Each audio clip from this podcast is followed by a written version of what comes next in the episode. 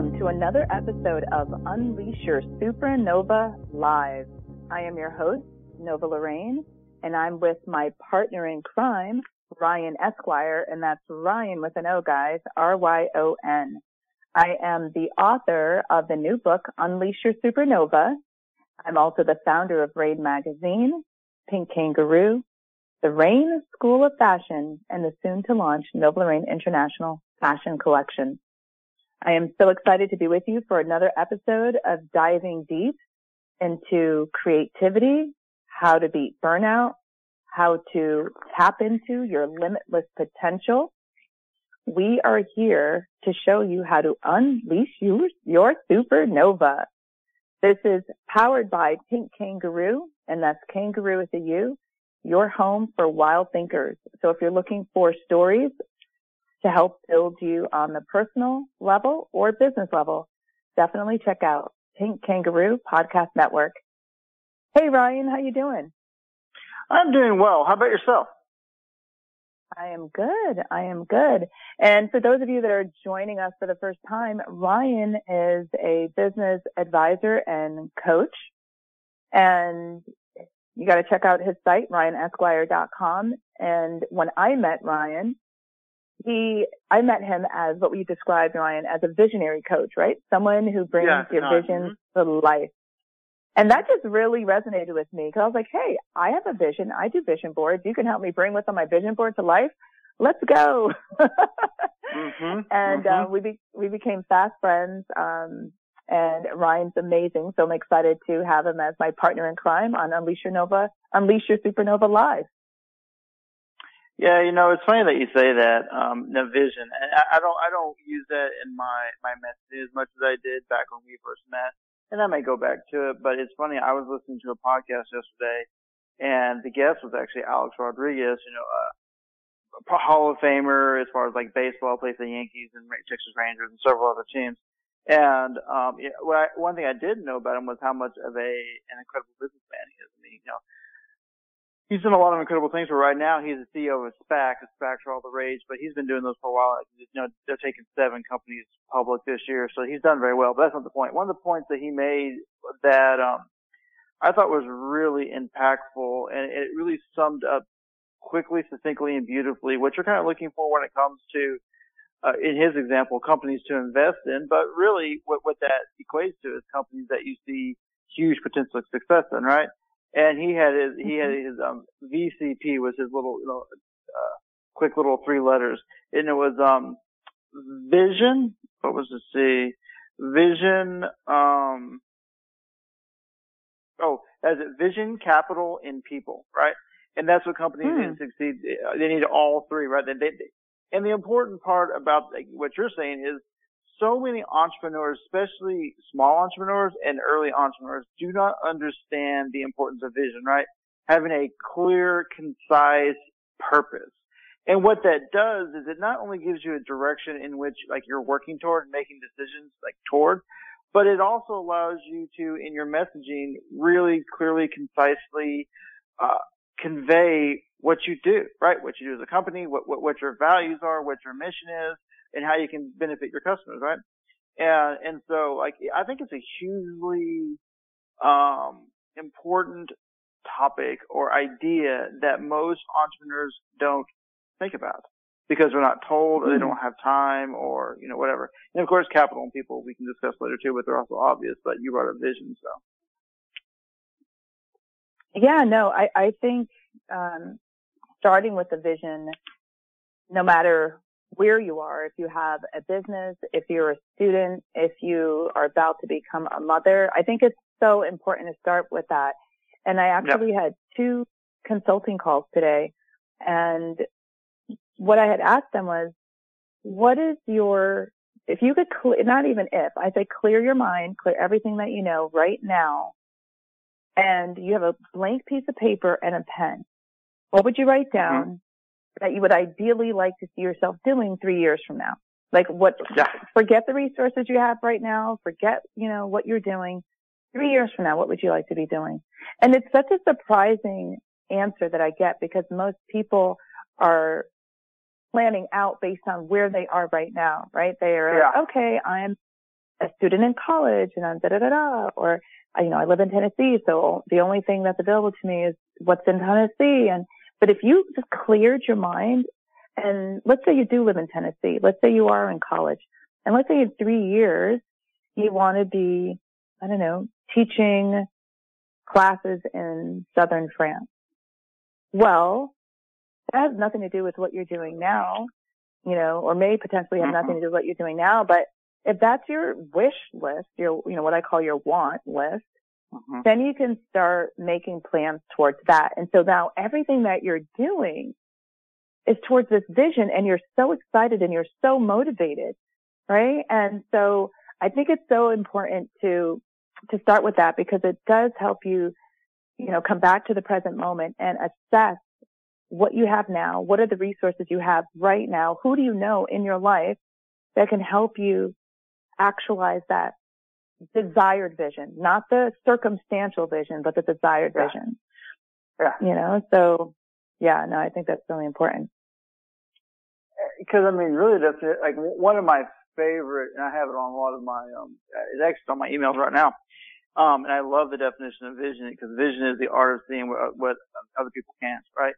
And, and, and I love that because it, it plays on two levels. I like it as a person who can't see because it plays on like, you know, two levels of thing with me not being able to see it. But then, you know, as a coach, what I help people accomplish as far as achieving their vision or maybe even in envisioning a future they never even thought possible, right? And, and so I really like, you know, that double layer meaning on as far as my marketing is concerned. But it's funny, the, the, just talking to people, not so much people I deal with, but, you know, like people who aren't entrepreneurs aren't creatives, how many people, you know, really truly cannot envision a future, right? Especially if it's a future that's different than where they currently are. That they they just can't do it. They're, they're, and and trust me, I, I love reality. I mean, I understand, you know, being being realistic, you know, and being in the present moment. But you're you're also never gonna accomplish anything huge or different or exciting unless you can envision something that's different than your current, you know, situation, right? And um, I really wish more people could do that, would do that, um, would embrace it because they could go on and live much more interesting, dynamic, or, you know, better lives than what, what they currently are, right? Um, because, I mean, in many ways, we're only limited by our imagination as far as what we truly can accomplish. And, um, or at least what we attempt, right? And so, um, it, it, like I say, it's one of those things that I wish more people not only heard about, but the reality is believed in. Absolutely. Absolutely. And I, and I love, I do this usually at the end of the year, but I think we probably mm-hmm. should do this quarterly because I do have, um, you know, in the book I talk about your why and, you know, you and I are on the same page and how important that is in knowing yeah. your why. Yeah. And I do recommend that people reassess their why every quarter because life mm-hmm. changes mm-hmm. so quickly. Yep. And typically I, you know, will get the kids um, together and I'll say, okay, guys, get out the paper, get some magazines. We're putting together a vision board. And it's a fun family activity and we do it, you know, cause we're all together during the holidays and it, it's exciting. It's like, oh, let's play, you know, and, but it's so powerful of taking that image and either finding words or, or photos that can capture that on paper because now you're turning it from just a thought to a physical yeah. thing. And it's almost it's, like committing to yeah. that. Right? It, it, no, it's in, so in funny a, because, no, it's absolutely committing to it. It's so funny because I, I, I, this was not planned. I ended up writing, it was, a, it was a blog post either yesterday or the day before. And it, it cause I, I, I had read a, a statement from an email off of Simon Sinek, I'm on his email list. And it was talking about, um, sharing an idea gives it life. And that's all it said. And it was short and simple and so powerful. And I really love the word life in that statement. Because if an idea just stays an idea, that's all it ever is. It's in your head, you know, it's, it's, in theory, it's in, it's in the, you know, it's in the ether, right? And, um, you know, when you share it with someone, in many ways, it is like giving birth to a child. You are bringing that idea into the world, right? You're giving it life. You are allowing it to now move around, interact, bounce off people, you know, share, uh, you know, commingle, uh, succeed, fail. Like, I just thought it was such a powerful word. And, and, and so that's very much what you're doing with the vision board is you're taking an idea that's abstract, it's in the ether, and, and you're putting it, you're giving it life, right? You're, you're put, you're giving it permanence. You're giving it to the world to, to now interact with and, and, you know, present you with those opportunities to, to, whether it's a networking, whether it's education, whether it's uh, capital, right? Whatever the situation may be. And again, I, I thought that was such a simple but profound statement about you know, why you do share your ideas. Because not only is accountability on, on many levels, but it's an opportunity for the world to now, or the universe in this example, I guess a better, better word, uh, the universe to now allow you to, you know, pursue that idea, right? I know you're absolutely right. And, you know, I mentioned early on in the book that one a story that I share is when I decided to open up about my dreams of going to New York and becoming a fashion designer with a coworker. Mm-hmm. And she then went on to refer me to a designer in New York that I could speak to and actually ask questions about this mysterious field that I knew nothing about. I was in the middle of Connecticut, uh, you know, surrounded by cow country. I did not have any exposure to the fashion industry. And then that continued to lead me to where I am today. But just from that one moment where I decided to share my dream of becoming a fashion designer with a coworker. And so that's that concept that you mentioned as it relates to sharing your ideas brings them to life. And it's so powerful. And I hope our listeners just write that down so they can remember and, you know, use your gut in terms of who you share your idea with. But the more you say it and the more you hear it, the more real it becomes. So yeah, that was good. I know we didn't plan on talking about vision and ideas and all this, but this is, yeah. this is such an important yeah. topic. It it's was, so it was. I also love how you start out in cow country and now live in Amish country. That's a really nice circle of life that, that, that you. circle of life, yes. That you, yeah, you know, circle of life. Oh gosh, yeah, full circle. Definitely going full circle there, country to country. There's uh-huh. quite a bit of the cows where we live now. Uh, oh, I, I, I am fully aware. um, my dad owned a dairy for 30 years, and he used to buy a lot of cattle out of Pennsylvania. So yeah, it's definitely it's definitely cow country as well. Well, I am excited to talk about the obstacles of entrepreneurship, and mm-hmm. uh, you know, I call it the um, climb up Mount Entrepreneurship in the book because it's real, right? The, yeah. the challenge of successfully bringing an idea to execution is real. I mean, most entrepreneurs, you know, 95%, 98%, um, do not succeed in the first few years of their business. So why is mm-hmm. that? You know, why we, we were just talking about ideas and vision boarding and how important it is to get those ideas out of your head and on paper because it brings it to life. Well, okay, let's say I did that. I had my vision board, you know, I, I, I wrote down, I journaled what I wanted to do. I'm telling the neighbors, I'm telling the friends. And I finally decided to take that step in, in starting my business. And I'm 18 months in and failing miserably. Why is that? So let's, mm-hmm. let's talk about that. Let's talk about what are some of those obstacles that entrepreneurs encounter and why why is there such a climb, you know, to successful entrepreneurship? So I'm going to turn to one of the chapters in the book. And again, it's called The Climb Up Mount Everest. And I'm just going to go through the main topics and we can kind of dive deeper into each of them. So number one, no financial track record. Number mm-hmm. two, Level. stereotype. Number three, loneliness. Number four, criticism. Number five, stress. Number six, finding the right team. And number seven, getting customers. So those are, are a few of the topics that I mentioned in that particular chapter as relates to obstacles of entrepreneurship. So let's dive into the first section. Um, number one, I'm just going to read a small excerpt, excerpt from this uh, paragraph. One of the most challenging, one of the most common challenges experienced by any entrepreneur is the issue of finances. More seasoned and older, older entrepreneurs have the benefit of building an impressive credit history which makes it easier for them to get loans and investors. A newbie or a younger entrepreneur cannot brag about having all of these resources because it takes time to build them. Because of your limited access to financial capital, you have fewer chances for mistakes to happen. Ensure that you have enough money set aside to help you through those tough times. Furthermore, don't expect to profit from your business immediately. It can take a minimum of two years before you see a profit. Growing a business as a young entrepreneur is totally possible, yet having an organized and tested strategy is very important in order to kick off on a positive note. So what would you like to add to that as it relates to not having a You know, it ties in nicely to that VCP I was talking about with CB and Capital. Um, it, uh-huh. it is very true because, uh, two things. Like I said, young entrepreneurs don't have that, uh, that, that you know, these years of built up savings or built up equity in a home or, or whatever it may be to where they can, they can leverage it to, to start that business, right?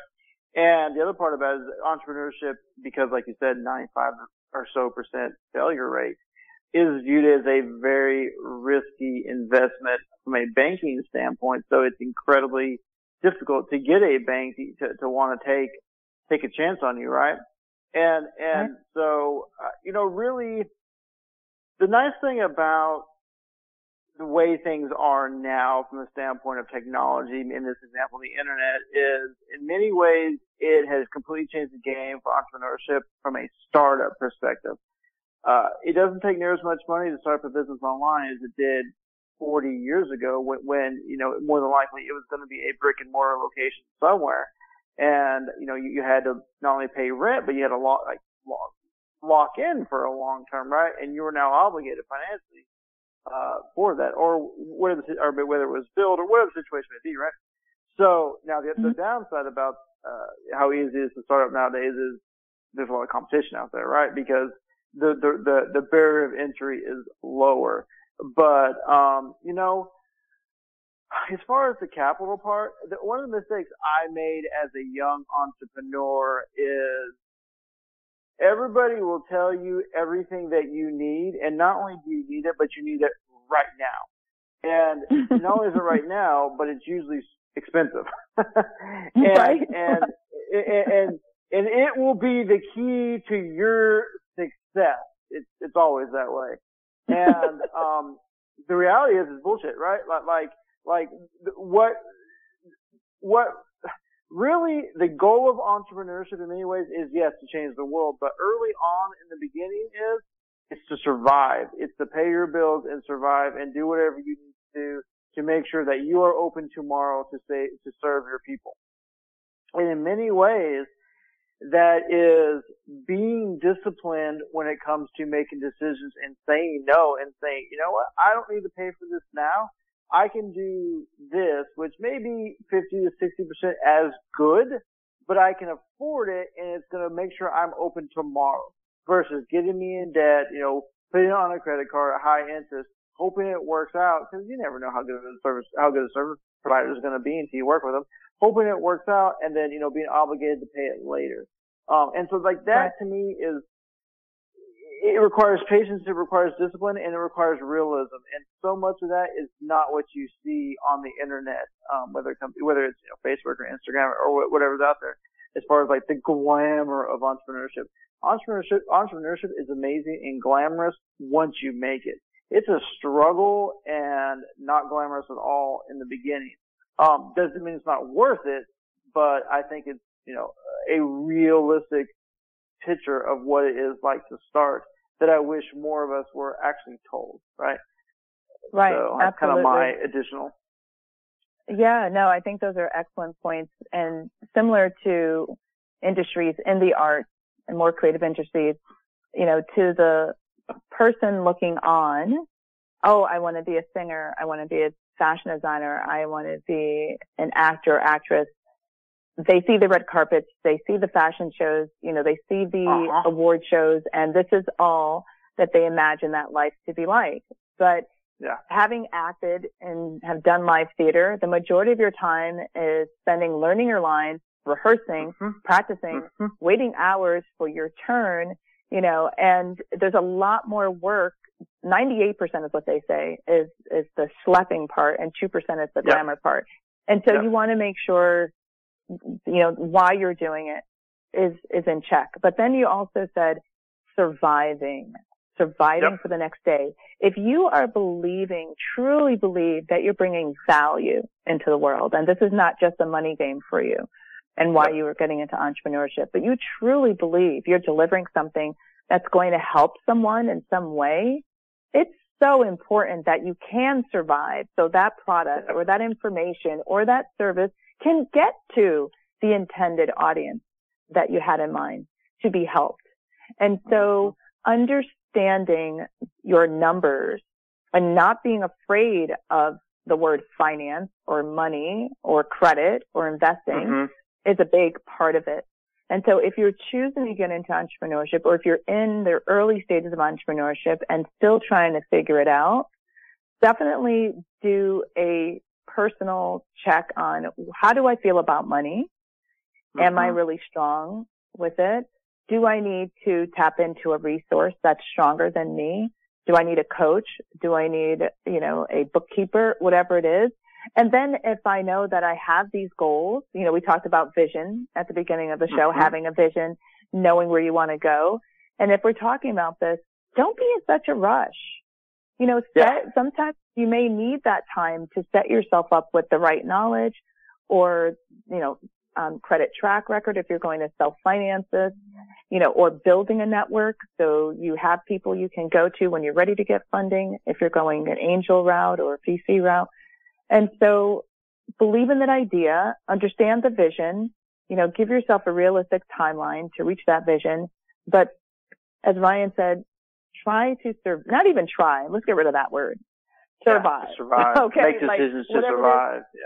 survive and make those hard Mhm. decisions along the way to go lean and until you can stay alive. So I remember, um, shortly after I, I, I graduated from fashion design school, I was called to give consulting advice, branding advice to this tech startup. And the startup then went to, um, like I think within six months after I met the founder, he was able to get angel investor of a million dollars.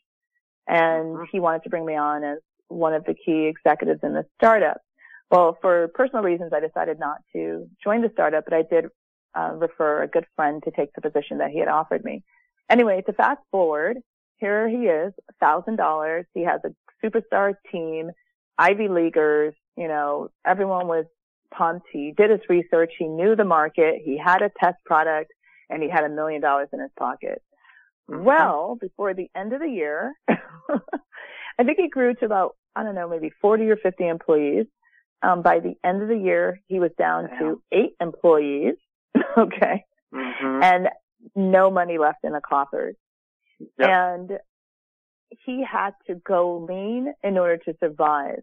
Within 10 years, or it may have been less than 10 years, maybe it was about um, five to seven years after launch, he went public uh, as a billion dollar company. And so he could have easily crashed and burned, but Mhm. he said, no, this isn't working, whatever we're doing. Because even if you get the funding, Yep. you know what? Those plans may not work. And so it's Yeah. so important to know when to pivot, how to stay lean. And if you truly believe, like I said, that you're delivering value to your, to this intended audience, then that survival is so important. That intention to survive is so important. Well, I mean, another example of that is um, actually Slack. Slack did not start Okay. out as a communication desi- communication platform for businesses. Um, what the hell was it? I can't remember what their original concept was, but it Mhm. was nothing like what it is now. And you know, uh, the reason they were allowed to essentially survive because they, they had they had venture capital was the uh, venture capital people believed in the team, not the idea per se, and Mm. it allowed the entrepreneurs the entrepreneurs to have time to pivot to what they're doing now. The point is not that because not everybody has venture capital, but the point is more toward like you're talking about pivoting, right? Um, you know, being married to a, a particular idea is in many ways bad. Being married to being an entrepreneur and believing in yourself is amazing. But I mean, Mm. I've pivoted three different times trying to figure out what the hell I want to do. as a business person. I started out, you know, something completely. I I want to do online shipping, right? Like let's do something, stay home, be lazy, you know, whatever. Which went to uh, which went to fixing and flipping, which went to coaching, which is what I do now, right? So, um, you know, there's nothing wrong with with changing your mind and pivoting, right? It, it, it there there it, is all about believing in yourself and then uh, really doing it for the right reason, which is providing value for the customer, right? as long as you kind of have those two things uh, always in mind, you'll be able, you'll typically be able, you know, given enough time, because there's also, you know, financial and family restraints, which sometimes cause people to have to go get jobs, right? But if given enough time, you'll be able to, to, to, to, to really not only find yourself, but find yourself within your market. That's right. That's right. You know, I, speaking of that, that I think is a good lead in to one of the other components of why, why this marathon and is a climb upwards. Yeah. And, and sometimes it feels like you're tackling this mountain. Um, that comment just made me want to jump to loneliness as one of the seven points that I brought up because I think it's yeah. something that's not about enough as it relates to entrepreneurship. Yep. yep. And it is something that is very real and can easily be the main reason why you step away. So let me just read what I have in the book. In the process of building your business, it can be difficult to keep up with social events and opportunities. As a new entrepreneur, you may not have colleagues to visit with and your loved ones may not really understand the entrepreneurial route you have taken. With the demands of your schedule, it can also be difficult to get out and meet new individuals or keep up with your current relationships. Fortunately, there are other young business visionaries out there who are in a similar situation. In the end, there is a powerful effect of being surrounded by people who will constantly encourage you rather than tear you down. Putting your energy on the positive people in your life makes it a lot simpler to develop the business of your dreams. So the loneliness factor is real. I started my business with two young children and most young moms weren't you know, producing fashion shows and meeting with investors yeah. and doing casting calls for models and going into the garment district to find new fabric. And so I, I didn't have the traditional play dates with my kids when they were younger. Mm-hmm, um, mm-hmm. so I didn't, we had just moved to a new town. I didn't really know anyone. Most of the families in, um, our neighborhood were, were families that had been there for 30 plus years. And so there weren't a lot of young adults or young parents in our neighborhood. So it was mm-hmm. definitely a, a lonely journey early on. And you don't, it's, I, I, fashion can be a very competitive industry. So, you know, as a young business entering a competitive industry, there's not going to be a lot of fashion designers reaching their arms out to say, Hey, this is how I did it. This is how you can do it too. And mm-hmm. that could be enough for some people to just give up but there are answers out there. There are other entrepreneurs like yourself. They could be in your industry, but maybe instead of, let's say in my situation, I'm connecting with a fashion, another fashion designer, may, maybe I'm connecting with a photographer, a fashion photographer. You know, we both share the same loves and there's still challenges to, to the journey that we both can share and support each other um, with. And so maybe it's within that industry, but a non-competitive um, category in that industry in terms of where you can find peers and colleagues to connect with. And then there's also mentors and coaches, you know, that can also uh, offer a tremendous amount of support. I didn't have my first mentor until, oh goodness, I don't know, seven years. I don't know, like mm-hmm. seven, eight years after I started uh, my business. But it made such a difference. Like he was my champion. He was my cheerleader. I felt like I could do anything. And so sometimes it's just one individual that you need in your life. You know, yeah. what are your thoughts, Ryon? What would you like to say? Two points. One of them is, um, especially as an entrepreneur, you can be incredibly lonely even though you're surrounded by a bunch of people, whether it's family or whether mm. it's coworkers. Because um, in many ways, it is a a a, a entrepreneurship is so different, especially early on, than being an employee or being part of, uh, of like corporate America, right? Because mm-hmm. it's just a different journey. And if you're not if you don't have someone who is on a is, is on that similar path or was on that similar path, uh, and, and can really truly understand on an emotional level what you're going through, uh, that's very lonely, right? Even though you have a supportive family and they're there to back you, uh, they may not mm-hmm. really understand what you're going through and therefore may not be able to really have the conversations that need to be had, not only so maybe you can pivot, but you know, that, so you can really truly work with the emotions, the emotional up and down, the emotional, you know, draining events that, that come along with the entrepreneurship journey, right? And so, um, that, that's one thing, right? You can, you can be super lonely even though you're within a crowd of supportive people, uh, if they're that's not right. the right people, right? Um, cause I mean, it's funny. I, I mean, I, I I'm lucky from the standpoint like I have a supportive family, but I, I, I, it's weird. Even though my dad owned the business, he hasn't been, you know, it's, he hasn't related as well to what I'm doing on the entrepreneurship side of it. So I, I've kind of, I haven't experienced it fully, but I've kind of, you know, been on the outskirts of that loneliness, even though I, you know, I'm within a very supportive group. So uh, mm-hmm. that's one of them. Mm-hmm. Uh, the second one was, a second point, was a good point. Uh, sorry. I don't remember now. Um, but, it, it, but the, it, mostly that I, I want to add is that you can be, you know, lonely within, within a crowd if you can't find the right person. Oh, I don't know what it was. Um, finding someone, you know, that's of like mind. Like, again, I, one of my, I guess he was kind of a mentor, but more than anything, he was an entrepreneurial friend, right? Was in a completely different mm-hmm. industry than I was in. And, um, but yet it was still kind of a mentor and it was very supportive because even though the specific examples that we went through as far as like struggles and successes were completely different, the, mm-hmm. the fundamentals of business were the same and the, the, fundamental emotional reactions to ups and downs were the same. So even mm-hmm. though it, it, it was someone who was in the same industry, it was someone who's on the same, you know, journey of life and that I found to be really, really helpful as well because, you know, he was the same way, like you, you were discussing. Not only was a mentor, but, but he was a cheerleader, right? He believed me and he, and he gave me, he gave me different advice. So it, it doesn't even have to be even close to the same industry, uh, to be someone to confide in. It really just needs to be someone who's on the same journey, the same path as you are. Because, um, you know, emotions are emotions. It doesn't really matter why they were invoked it just matters that they're, you know, they're the same and they can understand what you're going through. Absolutely. Absolutely. And I'm going to use this opportunity to uh, share a few words about our sponsor. This episode is brought to you by the Pink Kangaroo Network. Um, the Pink Kangaroo Network are for individuals that are on a journey of growth. If you are looking to be inspired both in your personal life and or find abundance in your business life, then definitely check out the Pink Kangaroo podcast network.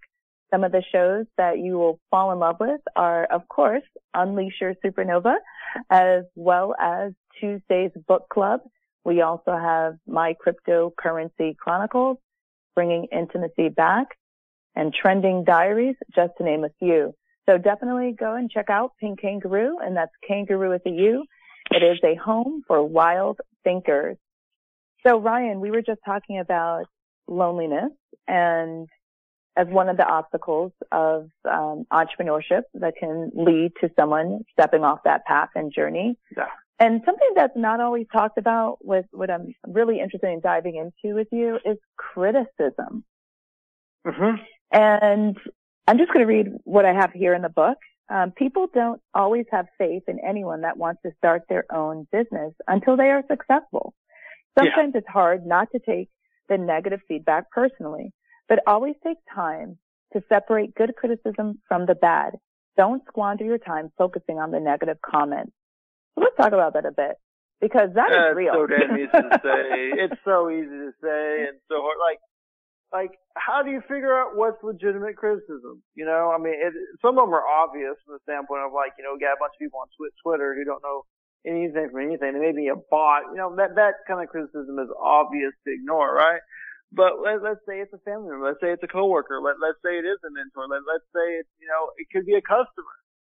Like, like, how do you really figure out what's legit and what's not, right? I mean, cause everybody's like, you know, believe in yourself and, and, and, and, you know, stay on your path. But that doesn't mean that sometimes the criticism that you're hearing isn't legitimate, right? But that also doesn't mean mm-hmm. sometimes the criticism you're hearing isn't someone who's just in a bad mood today. it's you know it's it's it's not Right. easy to to determine good versus bad criticism. Like there's no like bright line rule of thumb. At least, at least, in my experience, there's not. I mean, in many ways, it starts with you know finding people that you trust their opinion. Uh, but that that that, no, that takes time. That takes that takes a you know a lot of um not only self introspection to figure out you know whether or not you value that person's opinion, but that that takes uh, really going through examples of criticism to figure out whether or not that person was right. Like, it, it, you know what I'm saying? That takes time. So, um, Well, I'm gonna jump interested in hear to say- figured out. hmm Yeah, well, I'm I'm going to say my thought on that is you can tell the difference between good and bad, and because one, it's obvious in terms of the intention of whoever's speaking with you. That's one way to Mhm. decide. Also, you know, you, you're going to have individuals that want to talk you out of doing something because they're not doing it too, right? Like they didn't have Agreed. But those are always examples, I think. hmm Right. You know, so I think, I do think you can sift through the obvious good and obvious bad criticism. I think Yeah, any criticism we get is hard to take because it's a form, we, most of the time we take it as a form of judgment. And if you're, if you have a coach or you have a mentor, um, you have a colleague or a friend that really cares about you, if they truly care about you and the success of your business, and you're doing Mhm. something that they know is going to take your business sideways, they're going to let you know. And it may not always be Mhm. tactful. And, Mhm. and that criticism shouldn't sway you from moving forward. Likewise, if an individual, you know, is, I mean, I had the, I had plenty of experiences where people, oh, you, you don't have experience in that. What are you doing? Or you don't have enough money to do that. What are you thinking? You know, I mean, you're going to mm-hmm. have those individuals. And you know what? Let that fuel your fire. Okay. Oh, I agree. Just say, watch me, watch me do it. you know, I love those people that say, oh no, you can't do that. I'm like, oh really? Watch me. So I, I feel that we are sensitive, most of us, I would say, are sensitive to criticism. Who likes being told, you know, something that's not positive? But the key is Uh huh. you cannot let that sway you or deter you if you're doing this for the right reason. Like don't step off the journey of entrepreneurship because someone said you didn't deserve to be there or you didn't know enough about it or you're not old enough or you don't have enough money. You know, no, like that's what I want you to get from this is making sure that one, you know your why, you're doing it for, a, you know, um, a reason that's bigger than you and know you're going to be criticized, especially if you're doing something new. No one has, no one's done it in the way you've done it or the way you're doing it right now. So people are going to judge. That's just the way it is. Know that going in and you brush it off. You take in the advice that feels right and you brush off everything else. Yeah, you know, two things. A, you're talking about negative feedback being judgment. And the reality is positive feedback is just as much judgment as negative feedback. So people need to embrace that people judge. And I think once you acknowledge that, it just makes life easier. Um, cause positive feedback is just as much as judgment as negative feedback is. Cause, you know, by definition, judging, judgment is judgment, right? But, um, the other thing you're saying is, yeah, I think we're kind of defining, um, negative feedback different ways. I think you were kind of going broader, and I agree with you. But I, I guess I was kind of going negative, or kind of more granular, because like you know, if you put out like an article, right? You know, people are going to give you feedback on it. In many ways, that's an opinion, right? And, and so uh, I, I was looking at it that way versus you know you're looking at it more macro from the standpoint of like you know starting something new, doing, you know, and I agree with that, or or you know doing it for the right reason. Like, those definitely um those type of criticisms do come out of usually th- those people's fear, those people's inadequacies, or those people's jealousies. And I completely agree with that kind of stuff. Um, that, that kind of stuff needs to be ignored and, and dealt with and, and either used as fuel for fire or just, you know, ignored as nonsense and, and background white noise. But I, I was looking more like, you know, when it comes to work product and, and when it comes to that being evaluated. Sometimes that criticism is legitimate and, and figuring out when that criticism is legitimate versus, um, you know, noise, that's when it becomes more difficult. And so, uh, that's kind of where I went with the question, uh, because, you know, it, not only is it something I've struggled with, I think it's something that a lot of people struggle with. Um, especially when it's, you know, your baby and you're attached to it and, and you hear something negative, you're immediately going to have that emotional reaction because, you know, it is your baby. It is tied. And then how do you step back? How do you remove that emotion to then step back and look at it logically and go, you know what? There's a valid point to that. Or, you know what? That's total nonsense. You know, that was more where I was going with that question. Mm, yeah, no, no, I, I get you. I do feel that on a micro level, it does become more fuzzy. Um, yeah. But yeah, it definitely becomes more fuzzy. And, and I just feel that the takeaway should be when you're creating something new, be ready to be judged and be okay Agreed. with that. Believe in what you're doing. Surround yourself with positive people, people that also know what they're doing that help to keep yeah, you sometimes guided. you're wrong. Like, like, like that's reality. That, that goes back to pivoting. Yeah. You know, sometimes you're, you're, Yeah. what you think is the right path is wrong, and and you need That's people right. who are not going to be sycophants and tell you, "Oh, great job," always. Like you do need sometimes that rational voice of experience that's like, "Oh, this isn't going to work for these five reasons." You know. Um. That's right. so. No, I agree. I think that's where the, the mentors come in. That's where the coaches come in and individuals that have your back. So when they are providing those, you know, that negative feedback, you're not taking it personal. You're not, you know, like, oh, I can't do this because no, you, you know, it's, it's a problem to solve. That's it. It's just a problem to solve. So let's, I know we are getting close to time and I do want to take some questions um, from our listeners. I do want to have a chance to go over at least a couple. And this question is directed to you, Ryon. How did you make your first sale? Oh, it's, it's an ironic question because um, sales is my weakest, you know, thing as an entrepreneur. And how did I make my first sale? The reality was I went through a bunch of calls and made a bunch of mistakes, and you know, and a lot of it was because uh, I was listening to people, and this is what you should do that was not authentic to me. And if it's not authentic to, you know, in this example, me, but anybody, it's really hard to believe in the messaging, the product, the service, whatever the situation may be. And if you don't believe in it, no one's going to believe in it. And so, um, I had to ignore what I had been told, then step back and figure, figure out what really is authentic to me. What message do I want to convey? Who do I want to be as a business person? What kind of value do I want to convey? and then how do I, you know, convey that uh, over, you know, in a sales call, and and Mm. so that's really that that's what made the and it's hard to do because it's kind of like I mentioned earlier. Everybody's gonna tell you, oh, this is how you do it. It's like follow the script. It made me a million dollars in sales. A, you don't know if it made a million dollars in sales. And B, if it's authentic to them, it's more than likely not going to be authentic to you, so it probably won't make you a million dollars in sales. Uh, scripts, scripts are great, but they need to be your scripts.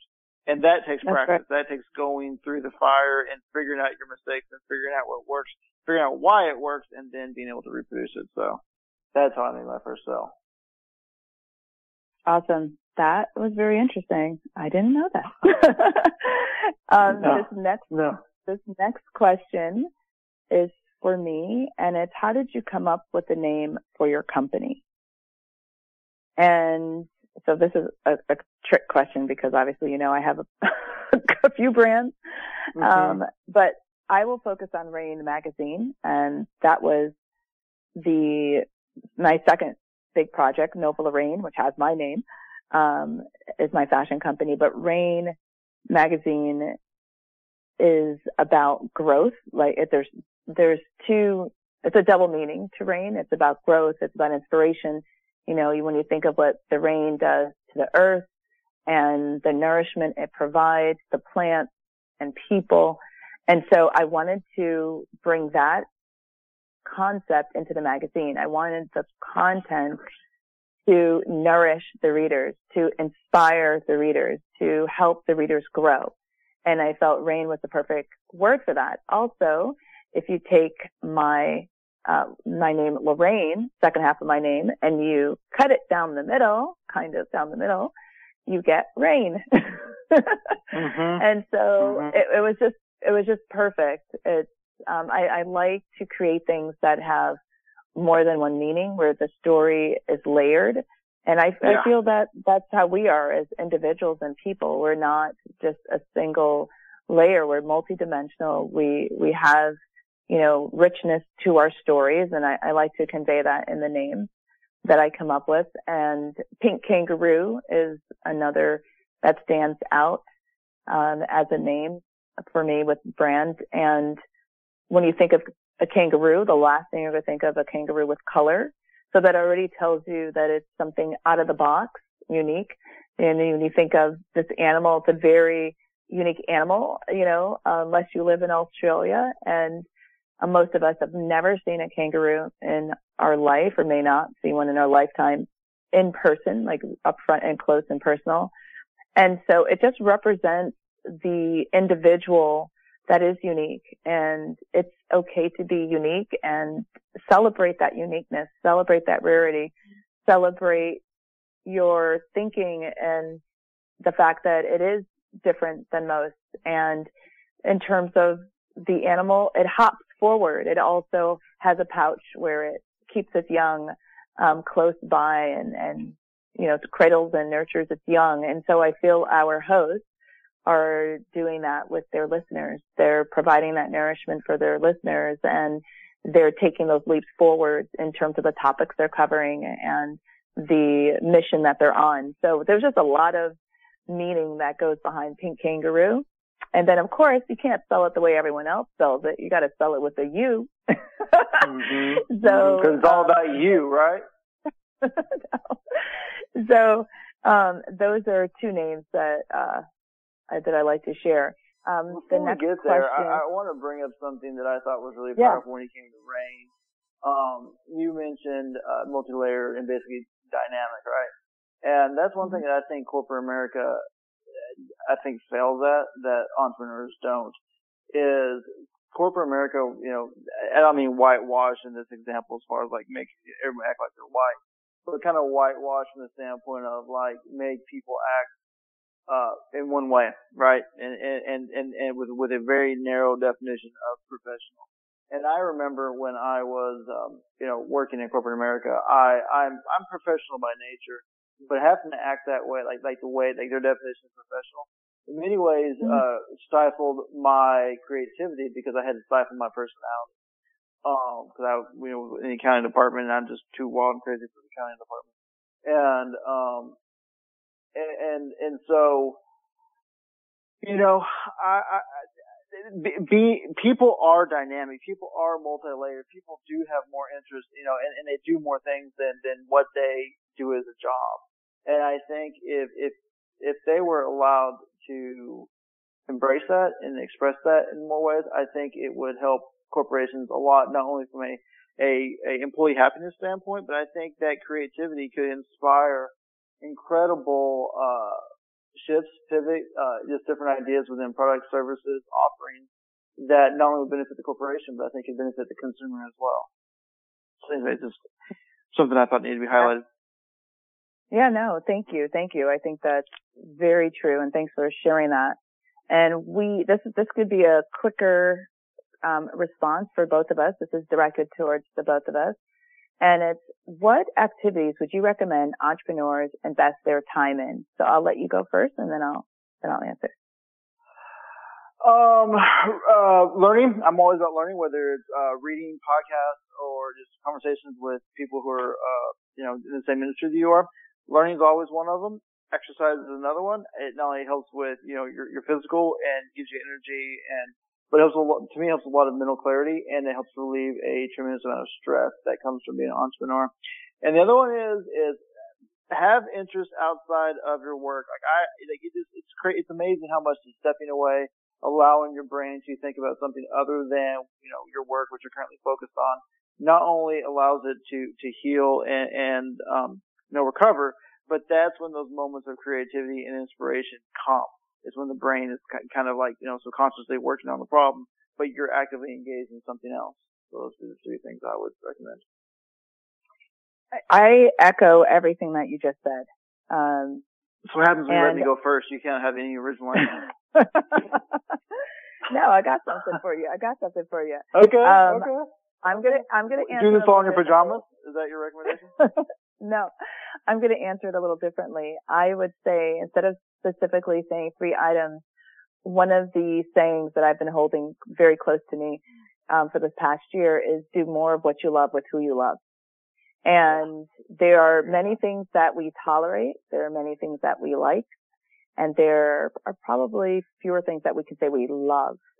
And so if we just created a short list of the things that you love to do, if you love to run, if you love to read, if you love to podcast, and then think of those individuals you enjoy doing those things with and do more of those things together because entrepreneurship is a journey. There's always a new goal that you're going to want to achieve as an entrepreneur because mm-hmm. you're inherently a creator. And if every day of that journey is filled with joy, with experiences you're creating, with individuals you care about, and you're doing things that you really love, then every day is like winning the lotto. Every day yeah. is an amazing day, you know, and not saying that you're not going to have those highs and lows. We all do, but it makes the journey, it makes the marathon so much easier. And yeah. so as we were saying, that it's about surviving entrepreneurship because there are many things that can, you know, take you off track. And if, if you're doing more of, you lo- of what you love with who you love, you're going to have much more in the well you know, of what I call the well of mm-hmm. inspiration, the well of creativity, the well of well-being, the well of ideas, the well of abundance. You're going to have much more to tap into. So that's my advice for that. Yeah, no, I love it. I do. Um, cause why are we doing this if we're not doing it with people we love and, and, and with, with, with, you know, and what we love, right? Like this, it makes, Absolutely. it makes no sense. Absolutely. So we are at the close of our show again. I can't believe it always goes by so fast. I don't think I, I gave you enough jabs this week though, Ryon, so I'm going to have to save some more jabs for you next week. That's because we were serious and trying to convey like really powerful, impactful information. So. Oh man. No, I well, appreciate you. Should you should go after your spirit creature, your, your, your spirit, your kangaroo, right? Like they, they, they used to box and they kick like hell, so, um, keep that as your inspiration for next week's show. There you go. There you go. Uh, I want to thank you, Ryon. I want to thank our listeners for tuning in for another episode of Unleash Your Supernova Live. If you missed the show on BBS Radio, just check us out on our podcast, Unleash Your Supernova. You can find it on unleashyoursupernova.com, on the Evergreen Podcast Network, and of course on the Pink Kangaroo Podcast Network. It's always a pleasure sharing with you tips, wisdom, and words of advice on how to increase your creativity, beat burnout, and continue to tap into that limitless potential.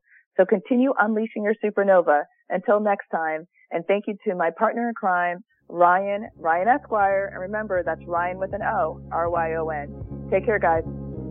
Have, you, have a good week, everybody.